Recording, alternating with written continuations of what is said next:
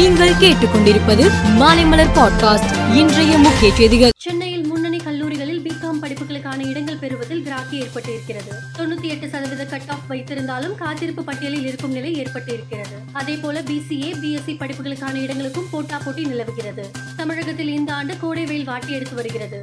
குறிப்பாக சென்னையில் வெயிலின் தாக்கம் பல மடங்கு அதிகரித்து காணப்படுகிறது. இதனால் பகல் நேரங்களில் வெளியில் தலை காட்ட முடியாத அளவுக்கு வெப்பம் அதிகமாகவே உள்ளது. இந்நிலையில் இன்று காலையில் சென்னை மற்றும் அதன் சுற்றுவட்டார பகுதிகளில் வானம் மேகமூட்டத்துடன் காட்சியளித்தது. காஞ்சிபுரம் ராணிப்பேட்டை மாவட்டங்களில் இடி மின்னலுடன் மழை பெய்தது. இதனால் மக்கள் மகிழ்ச்சி அடைந்தனர். ஆசனூர் வனப்பகுதிக்குள் அனுமதியின்றி நுழைந்து ஆபத்தை உணராமல் சுற்றித் திரிந்த மூன்று பேர் வனப்பகுதியில் உள்ள நீரோடையில் குளித்துக் கொண்டிருந்தனர். அவர்களிடம் விசாரணை நடத்திய வனத்துறையினர் மூன்று பேருக்கும் தலா ரூபாய் இருபத்தி ஐந்தாயிரம் அபராதம் விதித்தனர். மேலும் அந்த பகுதியில் அனுமதியின்றி நுழைந்து யானைகளை புகைப்படம் எடுத்த நபருக்கு ரூபாய் ஐந்தாயிரம் அபராதம் விதித்தனர். திருப்பதி ஏழுமலையான் கோவிலில் தினமும் பல்லாயிரக்கணக்கான பக்தர்கள் சுவாமி தரிசனம் செய்து வருகின்றனர். கோடைக்கால விடுமுறை என்பதால் கோவிலில் பக்தர்கள் கூட்டம் அதிகரித்து உள்ளது. இன்று காலை நிலவரப்படி வைகுண்டம் கியூ காம்ப்ளெக்ஸில் உள்ள இருபத்தி ஒன்பது அறைகளில் பக்தர்கள் காத்திருந்தனர். இவர்கள் சுமார் பனிரெண்டு மணி நேரம் காத்திருந்து சாமி தரிசனம் செய்தனர். ஆந்திர மாநிலம் சித்தூர் மாவட்டத்தை சேர்ந்த கோபால் என்பவர் கடந்த ஆறு மாதங்களாக வீட்டில் ரகசியமாக ஐநூறு ரூபாய் இருநூறு ரூபாய் நூறு ரூபாய் நோட்டுகளை அச்சடித்து வந்தார்.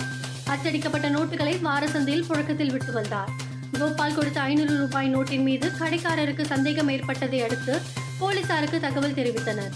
சம்பவ இடத்திற்கு வந்த போலீசார் கோபாலை கைது செய்து அவரது வீட்டிலிருந்து ரூபாய் எட்டாயிரத்தி இருநூறு மதிப்புள்ள கள்ள ரூபாய் நோட்டுகள் பிரிண்ட் மற்றும் வெற்று வெள்ளை காகிதங்களை பறிமுதல் செய்தனர். உக்ரைன் போரை நான் அரசியல் அல்லது பொருளாதார பிரச்சனையாக பார்க்கவில்லை. இதை நான் மனிதநேய பிரச்சனையாகவும் மனித விழுமியங்களின் பிரச்சனையாகவும் தான் பார்க்கிறேன். இந்தியாவும் நானும் உக்ரைன் போரை முடிவுக்கு கொண்டு வர எங்களால் முடிந்த எல்லாவற்றையும் செய்வோம் என்று உக்ரைன் பிரதமர் ஜெலன்ஸ்கியிடம் பிரதமர் மோடி கூறினார். ஐபிஎல் கிரிக்கெட்டில் இன்றுடன் லீக் சுற்று ஆட்டம் முடிவுக்கு வருகிறது. இன்று இரண்டு முக்கியமான லீக் ஆட்டங்கள் நடைபெறுகிறது. மும்பை வான்கடை ஸ்டேடியத்தில் மாலை நடைபெறும் அறுபத்தி ஒன்பதாவது லீக் ஆட்டத்தில் ஐந்து முறை சாம்பியனான மும்பை இந்தியன்ஸ் ஏற்கனவே அடுத்த சுற்று வாய்ப்பை இழந்துவிட்ட ஹைதராபாத் சன்ரைசரை சந்திக்கின்றனர். மேலும் செய்திகளுக்கு மாலைமலர் பாட்காஸ்டை பாருங்கள்.